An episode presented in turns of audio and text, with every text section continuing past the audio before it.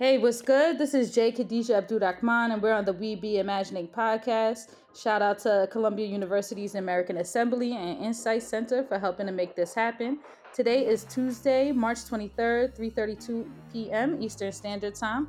I'm here today with Marquis Bey, an assistant professor of African American Studies and English and core faculty member of critical theory at Northwestern University.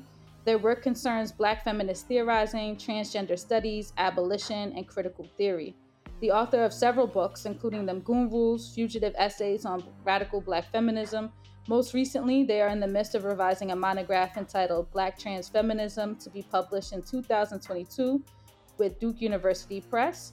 Bey is committed to thinking rigorously and radically about subjectivity, blackness, non normative gender, and thoroughgoing abolition um, and I just wanted to add that um, also recently published uh, Anarcho Blackness Notes Towards a Black Anarchism. But Marquis, thank you so much for coming on the show. And I wanted to give you a chance to share anything else you'd like about yourself beyond the kind of formal traditional academic bio. Well, I, really, really appreciate that. Um, and thank you so much for having me on the show. Um, that was wonderful introduction. Uh, and I also just had like like three months ago, just had another book come out um, called The Problem of the Negro as a Problem for Gender, um, in which I think about um, non normative gender in uh, conjunction with um, this Black critical theorist Nahum Chandler and how he's understanding the figure of the Negro and Blackness. Um, so that also just came out uh, with University of Minnesota Press back in December. Um, but yeah, I'm just really excited to, to be here to chat about some things. And yeah, yeah, dope. I, I, you know I wrote this. I think my excitement came through in the email, even though that's a really kind of constrained format. Uh, but I remember so clearly when A Milli came out, mm-hmm. um, mm-hmm. and it just immediately. I mean, one is that I'm always arguing that like academic knowledge production need not be suffering. I mean, it can have rhythm. It can you know make you feel when that like Funk Flex drops the drops the bombs on Hot 97. It can make you why, like why can't rhythm be the epistemic form? And I know that you also say you're not a fanboy to Wayne, yeah. um, but I just really appreciated the way that you use that as an entry point to think about blackness, to think about transness, and to think about fugitivity. Mm-hmm. And I was just thinking about that moment in time that I was at when A Milli came out in the wake of Katrina like a postscript to when the levees break before mm-hmm. Spike Lee took the NYPD money and mm-hmm. Wayne coded out and choreographed a pardon out of 45. Mm-hmm. And also, just personally, a year after Katrina, I saw when the levees break um, premiere in the Superdome with people in the movie. Mm-hmm. And it's just, that feels like just such a pivotal moment to kind of understand this layer of pandemics right now. Um, and maybe just as a way to start off, is can you talk about your your connection to the song and like how you're thinking about them Goon Rules. Yeah, of course, of course. Um, I remember fondly and not so fondly when that song came out. Um, and I think I note this in the book. Um, but when, when that song came out in 2008, I was a was I sophomore slash junior uh, in high school, and I played football in high school, and everybody on the team is singing that song, that refrain, that riff.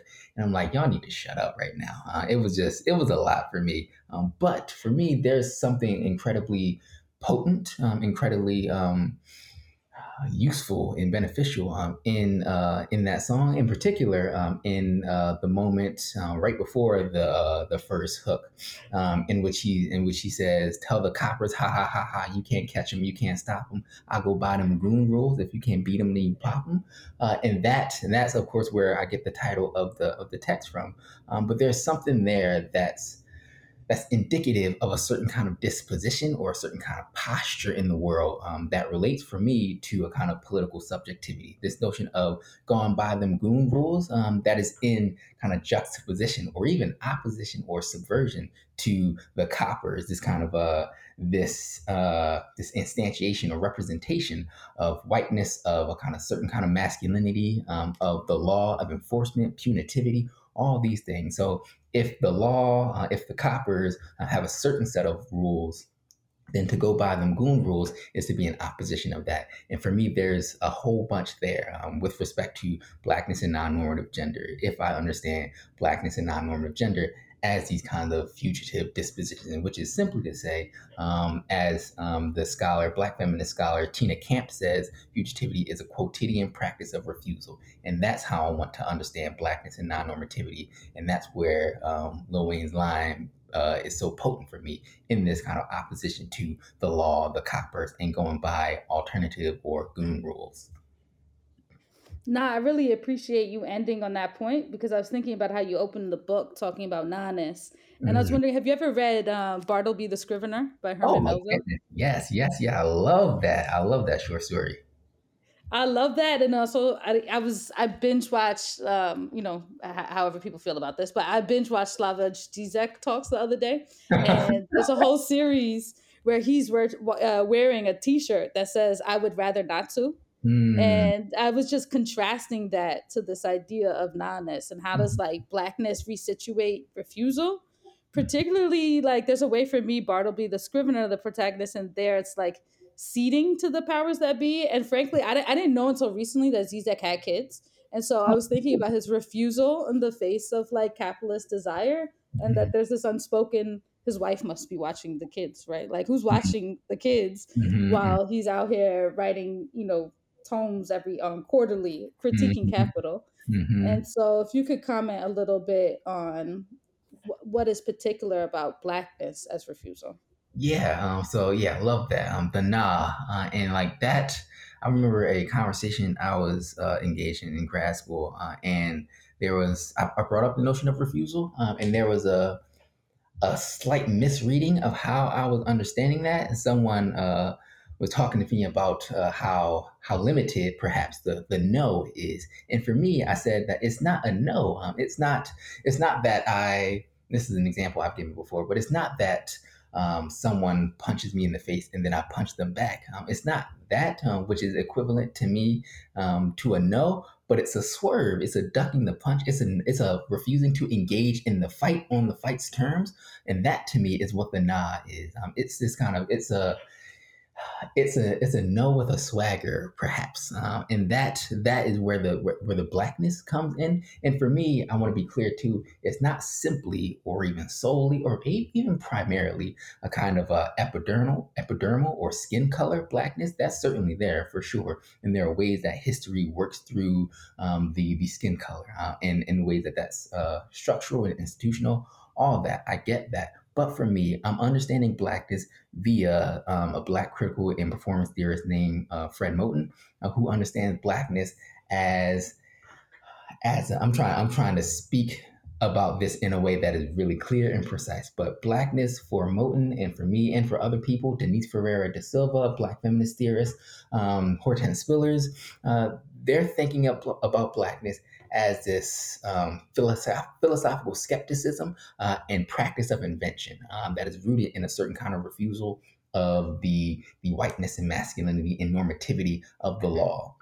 And so, if I understand blackness in that way, in a way that uh, is unconcerned with or subversive of these various regimes of captivity and categorization, in that way, then then the the blackness of the nah comes up. Because if we have all these things that are attempting to categorize, um, that are attempt, attempting to label uh, and and circumscribe, even to put um, kind of boundaries around.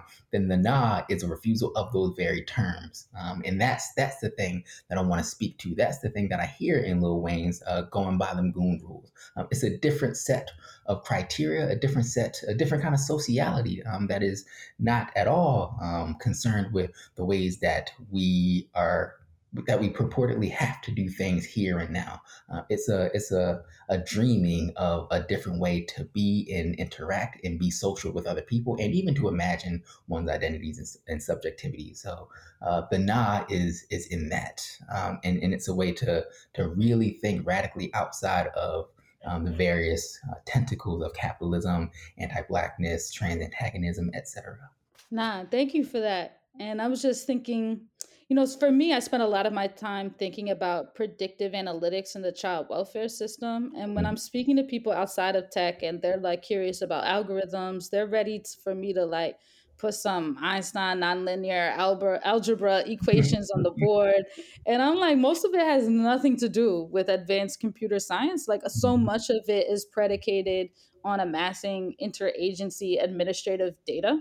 Mm-hmm. And within this data, there's always a um, kind of a hyper classification around race, around gender, and I think the initially a lot around facial recognition, there has been a debate around ethical AI and ethical computer science about facial recognition being unable to recognize Black mm-hmm. faces and yeah. whether that problem should be addressed with being able to better recognize Black faces. Although I will say we're at a point where I think there's a significant portion of the resistance who realizes that that at least that particular technology is only built in service of the state, and so we probably shouldn't be trying to scan ourselves. Mm-hmm, mm-hmm. Um, but it's it's in reading your book i'm always coming to it and thinking about how it connects to technology too and particularly around classification and when i'm thinking about this blackness and refusal i was just going to your chapter and then Mgunru's three thesis where mm-hmm. you're citing moten and talking about what is the materiality and physicality of blackness and that kant and du bois would agree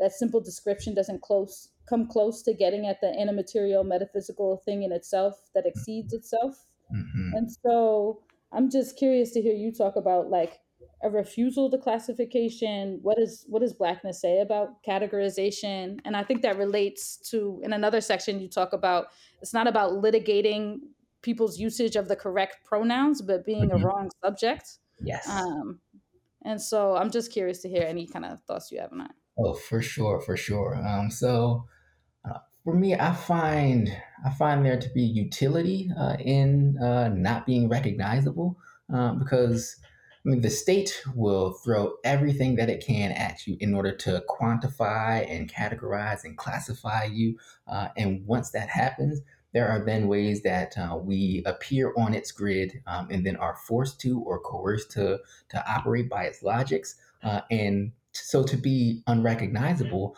by the grammars of the state um, and all the logics that it has entailed in it um, is there's there's a utility there. Um, there's a benefit there. Um, there's a way that that is a kind of refusal or escape from uh, the state in its grammars. Um, so I don't know. I I get.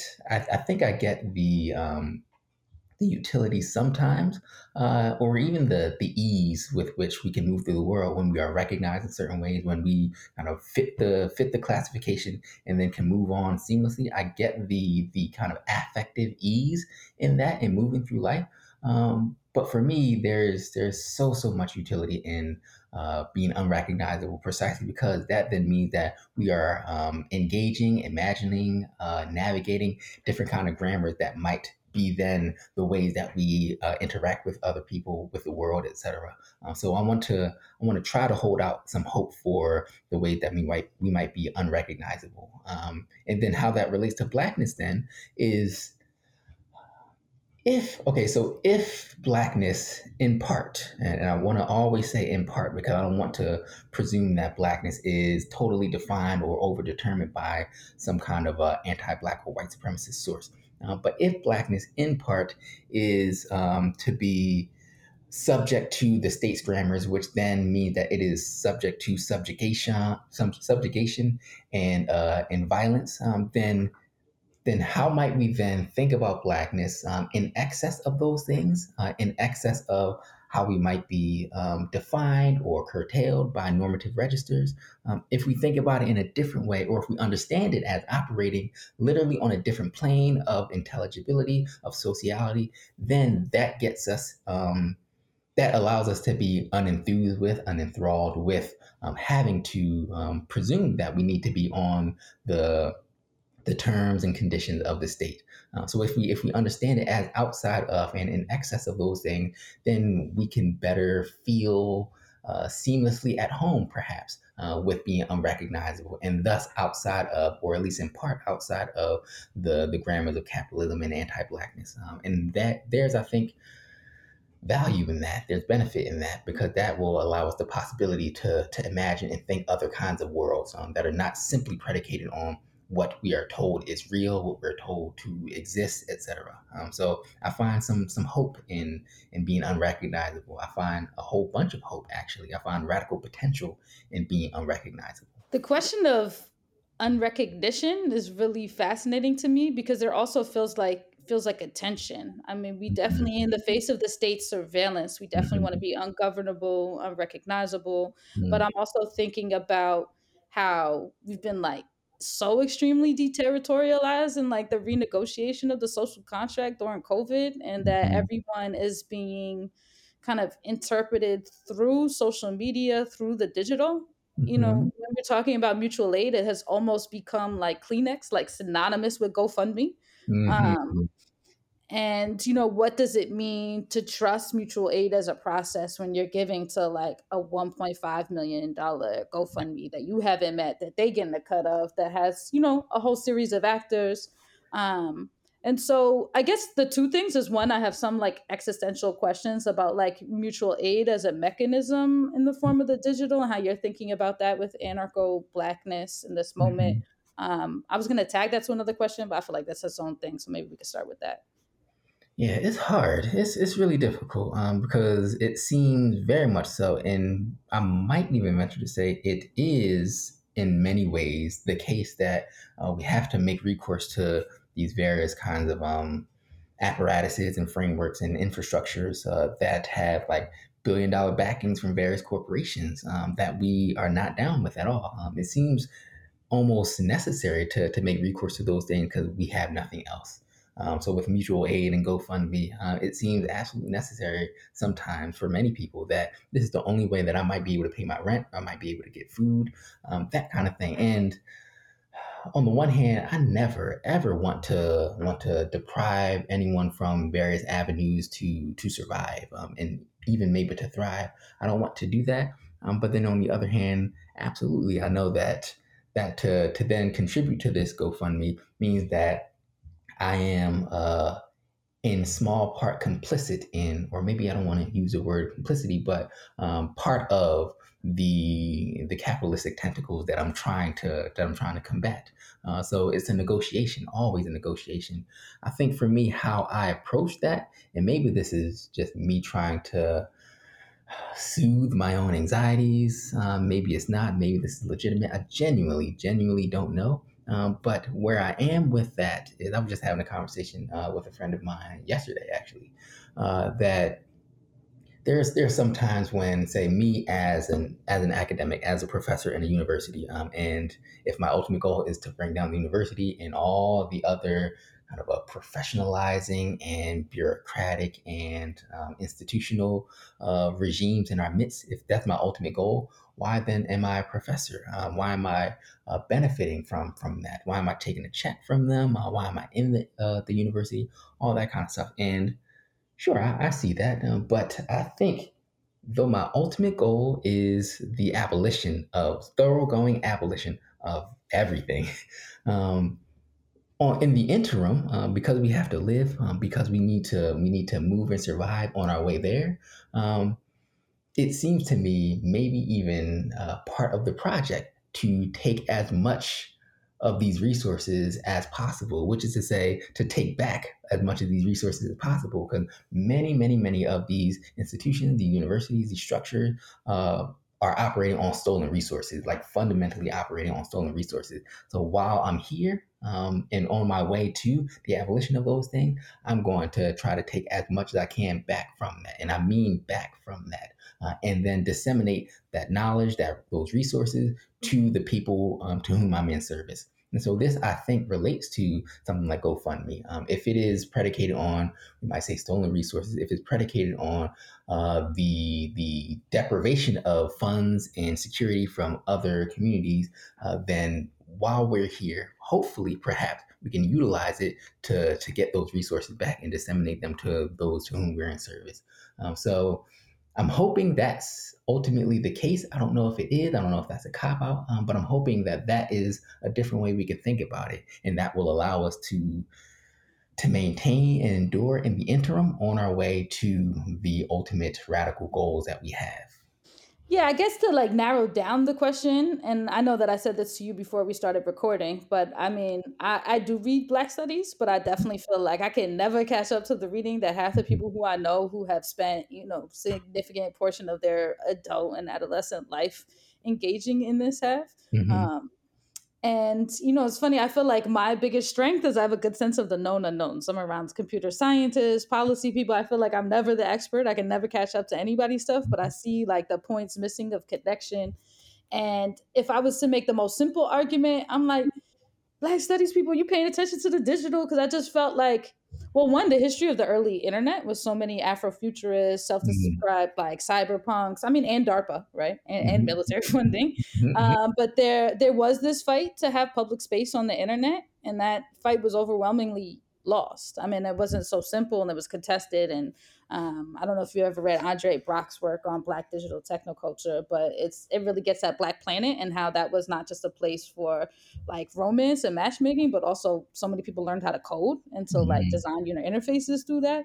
And I just I wonder how much like the mutual aid community, like even prior to COVID, was thinking about how do we what does it mean to build up like abolitionist infrastructure to support mm-hmm. mutual aid, to support mm-hmm. having public space on the internet and also to support building relationships because like you said like are there, are there sellouts yes but i think a lot of people are not they're just trying to survive right. and i'm not blaming any individuals i'm more right. thinking like on an organizational level how are we anticipating you know kind of this changing terrain and like where do we have agency mm-hmm. as we identify mutual aid as like an important not just value but like practical way to build up these relationships yeah i I mean, I genuinely, and I always want to make clear the where I don't know things. I don't know. I don't know. Um, one, one, I would point us to um, Dean Spade's work.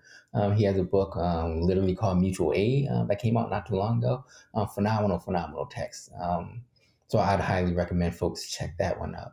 Um, but I think just to give a really, really quick and deeply tentative uh, response, I think for me, I want to try to get myself and other people to think about how we might like reconceptualize um, what it means to be together with other people. What it, what does it mean to be in coalition with other people? Which is to say, um, how can we how can we cultivate the conditions for people to not have to make uh, make uh, GoFundMe um, accounts? Like, how can we cultivate the conditions where that would not have to be a thing? So, how can we think about say if someone in our community um, is is struggling, then like having already anticipating that that that might be possible and then having an open space in our in our own home or having like a chain so you're going to stay here with us for uh, this week and then someone else um, got you next week um, and like that kind of thing how can we think about or how can we also like I know, I'm, I'm, I'm getting into budgeting right now. How can I like actually put into my budget? This is for community members. This is for, this is money for set aside for other people because all the money that I make is not mine. Uh, so how can we re- even rethink those kinds of things too? How can we think about my salary as always and already um, given to other people because the salary that I make is not of my all of my own volition, but other people um, kind of cultivated the condition for me to be here and do certain things. So there, it's imperative then that I give uh, some compensation, whether that be financial or whether that be uh, social capital or something like that. If we want to use the word capital, uh, how can we think about those things as well? That I think is how I want to move toward thinking through mutual aid and coalition, uh, really like infusing it into the fabric of how we live rather than when a crisis hits, then we go to these these places. How can we actually reconfigure the quotidian and everyday life around the around refusing that anyone should live in precarity even for any amount of time. How can we utilize the thing that we have the thing that we are in possession of to, to be in service already anticipating uh, being in service of other people? I don't know exactly how to do that. I don't know how to organize around that. Um, that's not that's not my bag. Um, I'm, I'm someone who does different things but I, I think that's part of how we ought to reconfigure fundamentally how we relate to other people Thank you. You know, just to be fair, I asked everybody on the show to come address all my deepest existential angst. So I appreciate when people give it their best effort. Of course. Uh, but I think that that that signpost of thinking about how we can be together, be with each other, what is sociality, as there's always been this like hybrid of in real life and digital and technology. Um, and part of the reason why I'm holding this and thinking about it is I know that it was very like a big public conversation around Samaria Rice and Lisa Simpson, whose children were murdered by the police, um, calling out Shaun King, BLMLA, and thinking a lot about like how's the state's infiltration into the movement, facilitating grift, things like that. Um, and I think that you have taken the high road and not been on Twitter, but I'm one of the Twitter uh, addicts. And I was just watching that part of that fallout resulted in some of the like self-identified black radical feminist academics being mm-hmm. called out for and people were claiming and the reason i'm trying to i'm like oversimplifying a little bit but i was i felt like both this is a very hard phrase to use but both sides had a point in a way mm-hmm. um, but those the academics that were circulating kind of the parent statement about Shaun King and BL, BLMLA were called out by other people saying, How can you say abolish black men mm-hmm. and try to be a spokesperson on behalf of black boys murdered by the police. Mm-hmm. Um, and then I saw part of that response being like, well, are black academics propagating genocide? And them saying, well, abolish doesn't literally mean to kill black men, but to abolish this category of black maleness. And part of what I was thinking about and how it relates to being together online is that you know the affordances of social media that algorithm prioritizes engagement and like exacerbates polarization and then people don't have these relational connections to be generous to really consider how the other person thinks you know like it's constantly mm-hmm. prioritizing for engagement and it's difficult to see. it's difficult sometimes to have that nuance and interstitial space mm-hmm. and then mm-hmm. also thinking about like that also in relationship to being in the hood because mm-hmm. a lot of these debates around gender as it relates to blackness to me are happening very differently in the academy than they are in the streets. Yeah. Not to say that people in the hood don't talk about race and gender. I right. mean, people talk about it all the time, right. but just like the categories, the frameworks, the like, so everything is different. And so I'm just curious to hear your feedback on that. Yeah. So mm, that's a that's a lot. You know, that's a lot. Huh? So on the on the topic of the abolish black men. Uh, and if I don't hit all your points, please just follow up with me. Um, but I mean, I gave you 20, so. Yeah. so, so, so yeah. Okay. Where do, where do I even start with this? So I am someone given to war or given to thinking and being a proponent of gender abolition. Uh, and I can go on at length about what I mean by that. But because I'm given to that, and I and I say given toward that, um, and not that I am a gender abolitionist, um, because I want to think about these things not as identities that one possesses, but um, modes of modes of living, modes of thinking, modes of doing uh, socio-political things. Um, so I'm, I'm given to gender abolition. With that, then I am. I want to say something and then I'm going to spend a whole bunch of time trying to nuance it. So I'm I'm actually down with abolish. Um, abolish masculinity, abolish manhood. I'm down with that. We can also talk about um, the ways that uh, blackness modifies or thinks differently about the the manness or the masculinity, but that's another conversation. Uh, but I'm actually down with with that, and it's because it's because I understand uh, manhood, masculinity as a disposition, as a posture, as a certain kind of a subjective sensorium. And that's a fancy way to say it's it's about how you mobilize yourself and your ideas and your way of inhabiting the world uh, that defines manhood and masculinity. For me it's deeply deeply not about the kind of the kind of mm, i'm, I'm, I'm gonna say uh, sexed being that you are, but even that's woven into various kinds of political logics. Um, it's there. There are various ways that that gender and sex are assignments that then are carried out. Um, so for me, uh, it's about. It's not about one's ostensible anatomy, anatomy or chromosomal makeup or anything like that, um, but it's a disposition and a posture and a way of inhabiting and relating in the world. And that's how I understand masculinity and manhood.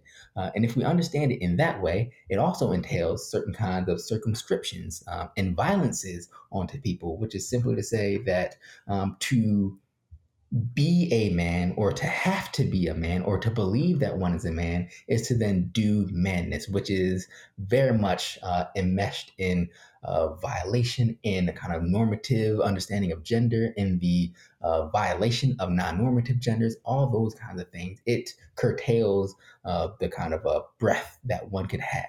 Um, and so, because I understand masculinity and manhood in that way, uh, then I am actually down with the abolition of that because it is a categorical violence onto the person that is said to be a man uh, and onto those that man is interacting with because manhood requires uh, the violation and vitiation of non manhood, let's say. Uh, so, all this then, I think, is to say yeah, let's let's abolish let's abolish that categorical uh, requirement. Um, but it's not to say that we are killing anyone. Abolition is deeply, deeply not about killing anyone. It's deeply non-punitive. Um, so that's just a for me a fundamental. But could you please say about how blackness modifies it? Because I'm, I'm, just going to be honest. Is mm-hmm. that when you say abolish masculinity, abolish manness, categories of gender, mm-hmm. I got time for that. Mm-hmm. When I hear just no context, abolish black men Mm-hmm. And, you know, I've also been thinking about how many academics, and this is not just true of Black studies, but like many like public facing academics don't have kids. Mm-hmm. It just really, and and I also appreciated in your book when you were talking about your brother's child and how mm-hmm. you tried to approach it from an ungendered perspective and really using their name yeah. and not just assuming a pronoun. Yeah. But at the end of the day, like I still you know, I, I often don't use pronouns to refer to my kids, but I do feel like when we outside, I have black sons, and mm-hmm. the idea of abolishing black men feels so easily mm-hmm. weaponized. Mm-hmm. And so I'm just really like, I really want to understand because it does feel different than abolish gender versus abolish black men. Right. Yeah, I hear that. I deeply, deeply hear that. Because on the one hand, there's a way that society is going to view certain people in certain ways, and that has that has meaning, that has a that has effects. Um, and for me, uh, the abolition of, of these categories is not a kind of overlooking of the effect that they that they might have. Um, it's I think it's in fact a a an acknowledgement of the effect that they might have, and more so the the effect that I want there to be, or the or kind of imagining or yearning for a different way to inhabit the world. Um, so ultimately, I think for for me, uh, the the non-usage of pronouns for for my brother's kid Chase um, is an attempt to think about the possibilities Chase might have if Chase were not circumscribed already um, before Chase even had the chance to move in the world, before Chase even had the chance has the chance to to think about what Chase wants to be, um, to to give or to understand Chase as open, um, that as, as a kind of possibility. Uh, and that to me is is what is uh, curtailed or what is disallowed when we then uh, have the qualifier or the gender uh, qualifier onto someone. It's the possibility that's that's disallowed, and I want to imagine that, uh, and I want to try to uh, think about and cultivate the condition for that. Precisely because if we can cultivate the condition for that, it's more possible uh, it's more possible than that someone will not be killed by virtue of them being, say, a black man, because that category um, uh, is not a foothold on which or in which to then place a certain kind of violence. Uh, and also, my interest is in trying to think about those kinds of possibilities. Um, it's not a, it's not a um, closing my eyes to the conditions of the now. Um, i think I'm deeply, deeply aware, especially as someone who understands themselves as non-binary, but who is understood very much as a black masculine person with tattoos.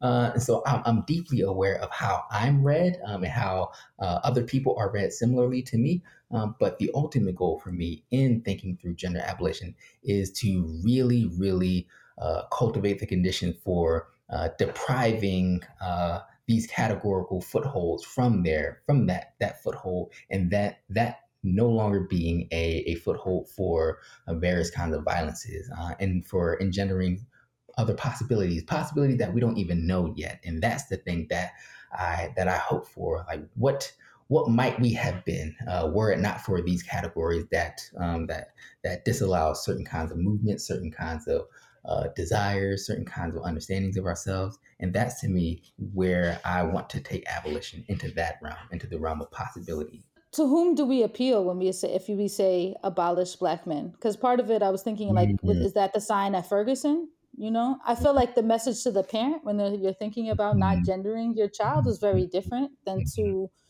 you know, do we go into prison and say abolish black men? You know, mm-hmm. I'm just trying to figure out like to whom does it appeal and how do we because what I do recognize in what you're saying, you know, to, to the degree I understand it, is is making is opening up room for possibilities that had been foreclosed by this construct of gender. Right. But at the same time, given who we are in the world is not just determined by our like internal decisions about right. ourselves, but how we're read and how we interact with the state, with each right. other. To whom do we say this abolish black men? Yeah, I don't know for sure, um, but I think what your question is making me think of is so I might so I'm thinking of say some some person who understands themselves as as a as a as a man, uh, and what if what if that understanding of themselves as a man then meant that they had to do certain that they had to um, grow up and they had to treat women this way. They had to understand themselves this way. They had to treat uh, their their friends in this way. All these ways that are predicated on having to be and understanding oneself as a man. What if that person didn't have to be that? What if that person could have been something else uh, and did not know that, did not even know that was a possibility, um, precisely because we understand these categories as natural. We understand these these categories as the only thing that are possible for us. Um, for me, I think I'm appealing to or want to appeal to the the beings and people who have not yet emerged or who have been disallowed from emerging uh, onto the scene. So we might have been so many different things uh, were it not for uh, having been told that this is our lot uh, and we are to take this and and do with it um, what we must. Um, we could have been so many other things, uh, and that's to whom I'm appealing, I suppose. It's a, I think that's a slightly more abstract question or a response than you were expecting, but it's making me think about the ways that know, I want to, I want to think about the, not only the possibility, but the the likelihood, the reality, even perhaps uh, that we might have been so many different kinds of things, so many different kinds of beings, so many different kinds of people, uh, were it not for being told that you are a boy and this is what boys do and boys grow up to be men and this is what men do uh, all those things that i think are infused within how we treat one another uh, how we see one another um, in, in ways that those those ways that we see and, and understand and treat one another uh, disallow other things or uh, have disallowed other things. So I want to appeal to the people we might not know yet, or the people that we didn't know we could have become. Uh, and that's perhaps a romantic and abstracted understanding or response to this, um, but that's um, that's what I hope for. That's what I really, really hope for. That we could have, uh, that we can understand ourselves as being something else, um, being otherwise, perhaps in the language of this uh, uh, Black critical theorist and theologian um, uh, Ashon Crawley, uh, that we could have been otherwise than we are right now. And in that otherwise is the possibility to abolish all the various things that are accosting us right now. So that's what I'm appealing to, who I'm appealing to, those things and people and ideas and desire that we might have been were it not for the ways that we've been circumscribed. No, thank you. That's really that's really helpful. I mean, I really don't have any a priori answer. Mm-hmm. I mean, one of the things that just stood out to me is that the people who I saw pushing back on this idea of abolishing black men self identified as like black poor women. Mm-hmm. And I know I sent you a link to, I have one mm-hmm. listener to the show that calls me out because I bring up Tupac constantly. but I sent you, I, I, think about Pac a lot and I, and I just love that Nikki Giovanni got Thug Life tatted on her arm. Yes. Um, I mean, it's just like beautiful intergenerational love to me. Mm-hmm. But part of what I really appreciate in that talk that um, Tupac gave to Malcolm X grassroots is thinking about like BC before crack, mm-hmm. and that there's this moment kind of as the Black Panther Party and this radical movement, you know, a lot in the 60s into the 70s is becoming dismantled. You see these kind of excellent and non incarcerated Black people be going mm-hmm. into Black studies and this feeling he was just expressing a feeling of abandonment and saying like the continuation of that narrative was his mother becoming addicted to crack was becoming incarcerated and just who was going to watch the kids if mm-hmm. she was mm-hmm. going out to the protests mm-hmm. and like a feeling of like I don't know, a division between the excellent blacks and the ratchets. Um, and a lot of how I think about like gender is so also in response to like the crack era. Like I don't really see that being spoken about in academia, both in terms of like maybe some of like the black studies discourse that i have that i'm familiar with but also i think about that in terms of tech because everybody always assumes good intentions with facebook has an algorithm that's constantly mm-hmm. recommending and profiting from genocide mm-hmm. and people are like but they're very well intentioned i'm like clearly you've never you know been best friends with somebody who was well intentioned and you know poison your whole neighborhood you know so they can mm-hmm. survive mm-hmm. and so when i'm thinking about gender it's not just like a decision or a category but like what are the ways in which that was like also mediated through building up like a form of governance that sent some people to prison, some people on welfare, that broke up families, that left people hating their mother, hating all women because they only experienced foster parents, mm-hmm. you know? Mm-hmm. So I guess I'm asking you a question about class in part and how mm-hmm. do we think about that in terms of how this discussion happens? Yeah, yeah. Um, and I'm going to be honest too. I, I'm not I mean, I'm not, I'm not bad at, at, thinking about this, but I'm also not the best at thinking about this. Um, this is one of the things that, for some reason, I can I can speculate and think I need to think more about what those reasons are. Um, but for some reason, um, for me, even though even though I grew up working poor in Philly, um, I I have a harder time thinking about class in in ways that are satisfactory to me and especially to other people. Uh, and I, I genuinely wonder why that is. But in part, I think that might be because I don't know. I think, and I'm drawing on um, Hortense Spillers for this too. Hortense Spillers, uh, wonderful, wonderful Black uh, critical theorist, Black literary scholar, Black feminist theorist, um, who in an interview said that for her the the question or possibility of um, leaving the hood behind, as it were, uh, was never really the case or never really a possibility because for her, she understood like where she was, the the hood um, was with her, uh, which is not to say that um, she brought her her homies with her uh, when she was in university or when she's in university, um, but that because she was reared in those spaces, because um, like her very sensibilities were uh, cultivated in those kind of spaces. Um, she brought that with her to her work. Uh, she brought that with her um, in her kind of political and things like that. And I feel that as well. I deeply, deeply feel that, which is not to say that I don't have oversights and things like that that I might uh, be given toward. Um, not remembering uh, where I come from, as as they say, um, but I, I do feel that when I when I show up to, and especially with the way that I inhabit spaces, um, I'm someone who's who's quite critical of discourses surrounding a kind of uncritical embodiment, um, but we can talk about that. But nevertheless, I'm quite quite aware of the way that I look when I show up, hmm, black with big hair, tattoos, um, and I wear sweatpants and hoodies and t-shirts all the time, like literally all the time. I teach in these things, um, and so I'm, I'm aware of of all those things. So when I show up, or when the black academic, let's say, if we can instantiate that as a figure, shows up, I want to, though this might be naive of me in part, um, but I want to understand that if this person, if I, since I uh, was reared and cultivated uh, in Philly uh, with my brother who's three and a half years older than me, uh, with my mother who has always been struggling financially, uh, I bring those things with me uh, and I think through those lenses or those always weigh on me. I do the work that I do precisely because of them. and I also understand that the theorizing that I do is has been I've been trained in that, not simply um, by the academic uh, and higher education institution that I've been in, um, but by people like my mother. They, my mother, my grandmother, my brother, they are literally, and I mean this, they are literally theorists in different ways. Um, they they theorize, as Barbara Christian says, in the form of the hieroglyph. Um, so how then can I think about and be in service of, via my work, um, the theorizing that my brother, uh, that my mom uh, have long been doing and have uh, kind of uh, taught me how to do, and that I've gotten different kinds of training in, in doing. But ultimately, for me, I understand what they've done and how they've um, edified me uh, as always being present with me. Uh, and maybe that maybe that does, in fact, um, disallow me sometimes from actually attending to their needs, their um, aims and goals, etc. Um, but I want to,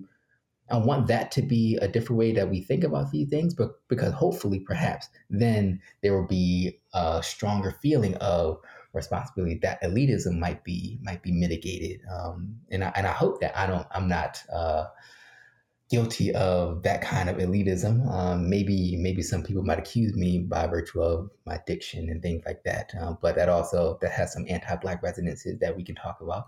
Um, but in short, I think you know I if we understand that when we show up to the university, um, that we necessarily bring the hood with us, if that is where we come from, then I, I want that to to weigh on us as a responsibility um, and to seep into our work, seep into the the thing that we express in faculty meetings, uh, in our in our books and things like that. I want, I'm hoping that an acknowledgement of that uh, and a feeling, the weight of that, will then have um, material effects, as it were.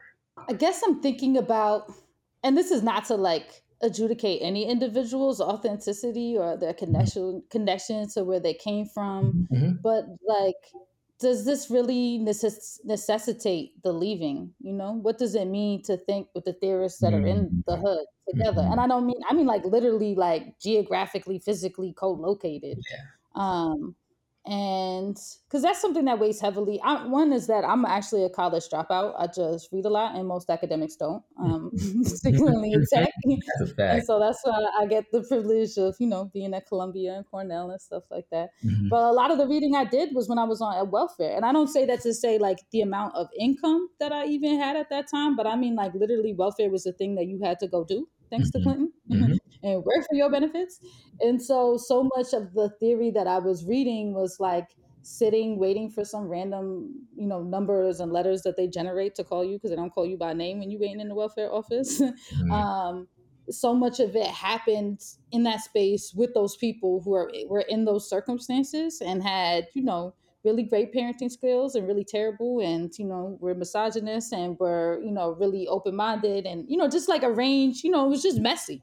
Mm-hmm. um and just i wonder is there some unspoken thing about like to do this like radical work in the academy that there's a necessity to leave? Like what does it mean to do this kind of thinking with people yeah. the, hood or to go back? Mm-hmm. yeah it, I think it does feel that many, many people uh, assume that one has to leave. Uh, and I think that's in part because, one, because uh, the places that we presume that we can do these things are in universities uh, or are on certain kinds of campuses in certain kinds of places um, that are away from these the communities that that we find ourselves in. So um, there's this conflation of thinking, uh, doing intellectual work, um, being in, an intellectual, there's a certain way that that is conflated with being at a university or being in a certain space that is suffused with that that connotation. And then there's the these places are not here where the hood is. So then there's this conflation of uh, I have to then go away from this hood to to do this kind of intellectual work. Uh, and I'm not I'm not down with that. I'm really really not um, because some of the and again, I mean this too. Some of the smartest people that I've known uh, have been from and still live in these communities. Uh, and I don't say that to romanticize that. Um, I say that because what I'm interested in is thinking uh, and and how we think. And to me, when you have when you have X amount of kids, uh, and then you have X amount of bills and X amount of money, and you have to think about how are all these things going to work and fit. And then I still need to go to work. I still need to make sure I know how to get to from A to B, and I need to make sure I'm on the lookout for people who might be predators and people who might be trying to kill me. All these things. That is thinking right there. That is like deep, deep thinking. Uh, and people who have six figure salaries and who just like go to campus and then teach their class and then go back home and that's it uh, don't have to think in that same way. Um, so because i'm understanding intellectual work um, and as a kind of vernacular intellectual um, as, a, as a way as a kind of a like to what extent is one committed to the practice of the the constant practice of thinking uh, that is done by people who come from the the slums, as it were, of Philly, or who are, uh, as Tupac said, in the gutter. Uh, like that's the kind of thinking that I uh, that I want to continue to equate with or think as um, as intellectual work. And the people doing that are often not in universities, like deeply, deeply not in universities. Um, so Yeah. Thank you. We almost at the hour mark. And so I wanted to give you a chance to kind of do the thing where you talk about the book. It's funny. One of my friends who we've had on the on the show was Romi Morrison, and when I was like so excited to send the snippets of the book, and they were like, "Yeah, they're doing something really interesting and kind of like subversive and controversial around like Black trans thought and what does mm-hmm. that mean?" And it's interesting when you said some people will come for you around your diction mm-hmm. and just even that phrase. You start off the three thesis with um, this mention, this Moten citation, but mm-hmm. also around Du Bois and mm-hmm. like I've been rereading and reading uh, Souls of Black Folk a lot, and mm-hmm. he's just so like he would say diction, you know. He's mm-hmm. so uh, his vocabulary, his lexicon, and his stuff is very theoretical, but it's not mm-hmm. necessarily legible as theory in the same way that we would think right. about now if we just right. like ordering a book, right? Right. Um, but I also he was one of one as I was just thinking about Alondra Nelson, who's now in the White House, but she was the first Black sociologist um, to be inducted into that Yale sociology department at 136 mm. years from its founding with Du mm-hmm. Bois, right? Um, but also he spent he's one of the first data journalists like he went to mm-hmm. the farms scanning gathering all these data and making pictures and so also interesting to think about him in relationship to leaving and going back and what does mm-hmm. that mean um, but yeah i wanted to give you a chance to, to talk about that those three theses and what are you saying about gender in this book yeah so yeah so this book this book, oh goodness.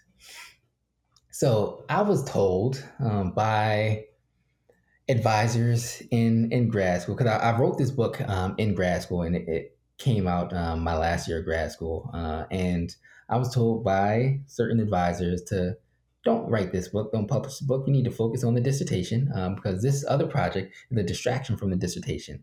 Uh, and there's a whole bunch of stuff there. Like it was taking them forever just to get feedback back to me. So I'm, I'm not just going to sit here and wait for you. Um, but whatever, that's neither here nor there. So know, this book was was written was discouraged, um, but was written in grad school. And I realized coming into grad school or going into grad school that um, I didn't do as much writing as I as I wanted to or as I was expecting because you get to the grad seminar, you read this book or these articles and then you talk about it and then you go back and do the same thing for like 12, 13 weeks and then you write a final paper and that's kind of it. And I I'm someone who thinks through my writing a lot. Um, like for me, writing is a vehicle for thought, um, for thought and thinking. And so because I was learning some like super cool things, that's when I was introduced to Fred Moten, who I absolutely adore.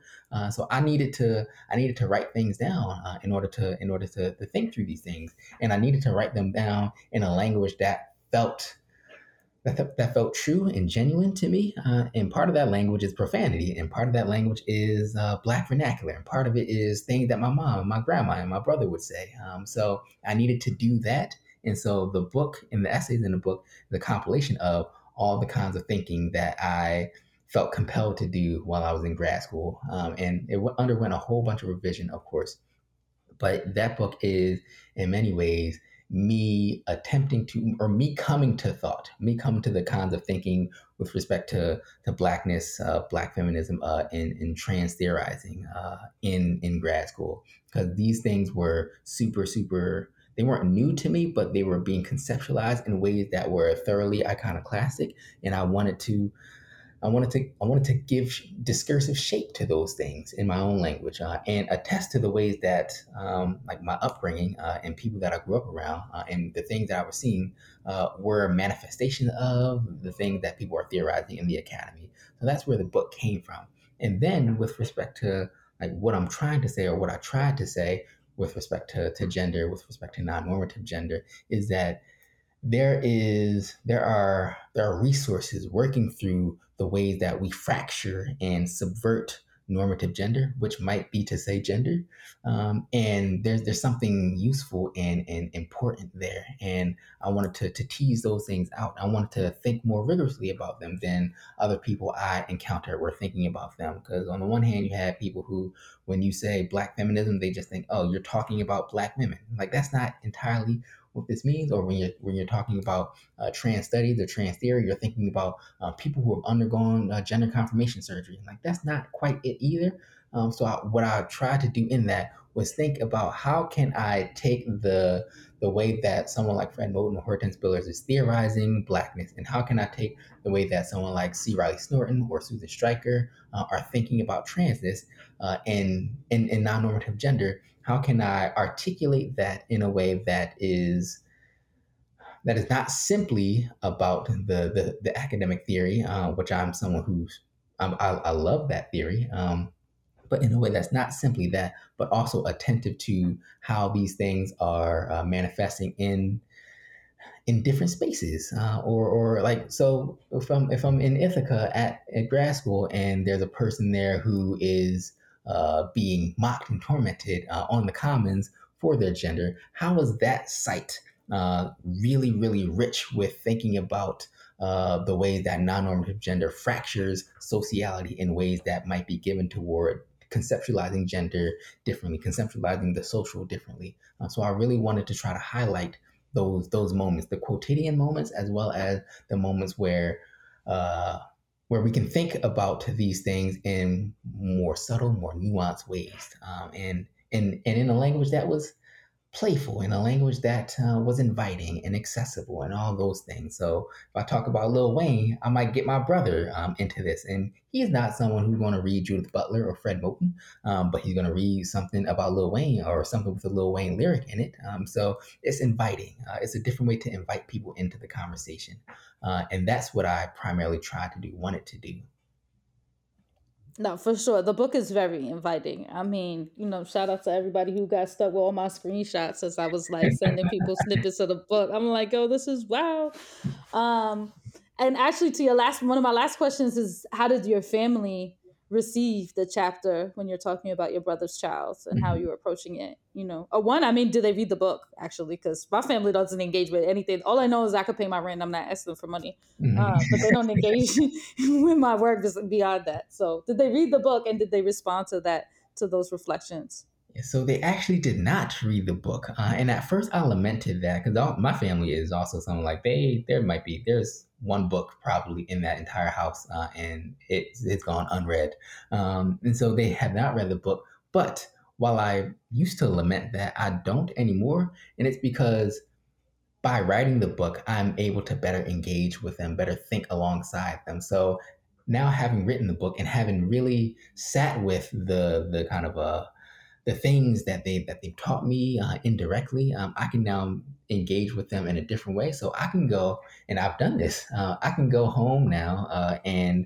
uh, I'm sitting in the living room. Uh, I love cartoons, and my grandma loves watching TV. She she'll be 71 on uh, on Saturday, and we're sitting in the living room watching TV. I'm watching a cartoon, cartoon Bob's Burgers, and one of the characters um, is is the daughter, the oldest daughter, but she's voiced um, by a grown man. Uh, and then my grandma kept saying, kept calling the daughter he. And that allowed me to open up a conversation about uh, where we locate gender, gender performativity, non normative gender. Um, and that was possible because I, um, because I wrote the book, because I uh, sat with thinking about how can I uh, think about the ways that my family, my upbringing, uh, kind of birthed me into thinking in these ways. Uh, how can I um, better engage with someone like my grandma, who's 71 years old uh, and has never read and will never read Judith Butler? Um, I wrote the book, uh, and now I'm able to have that conversation with my grandmother uh, and other people. Um, so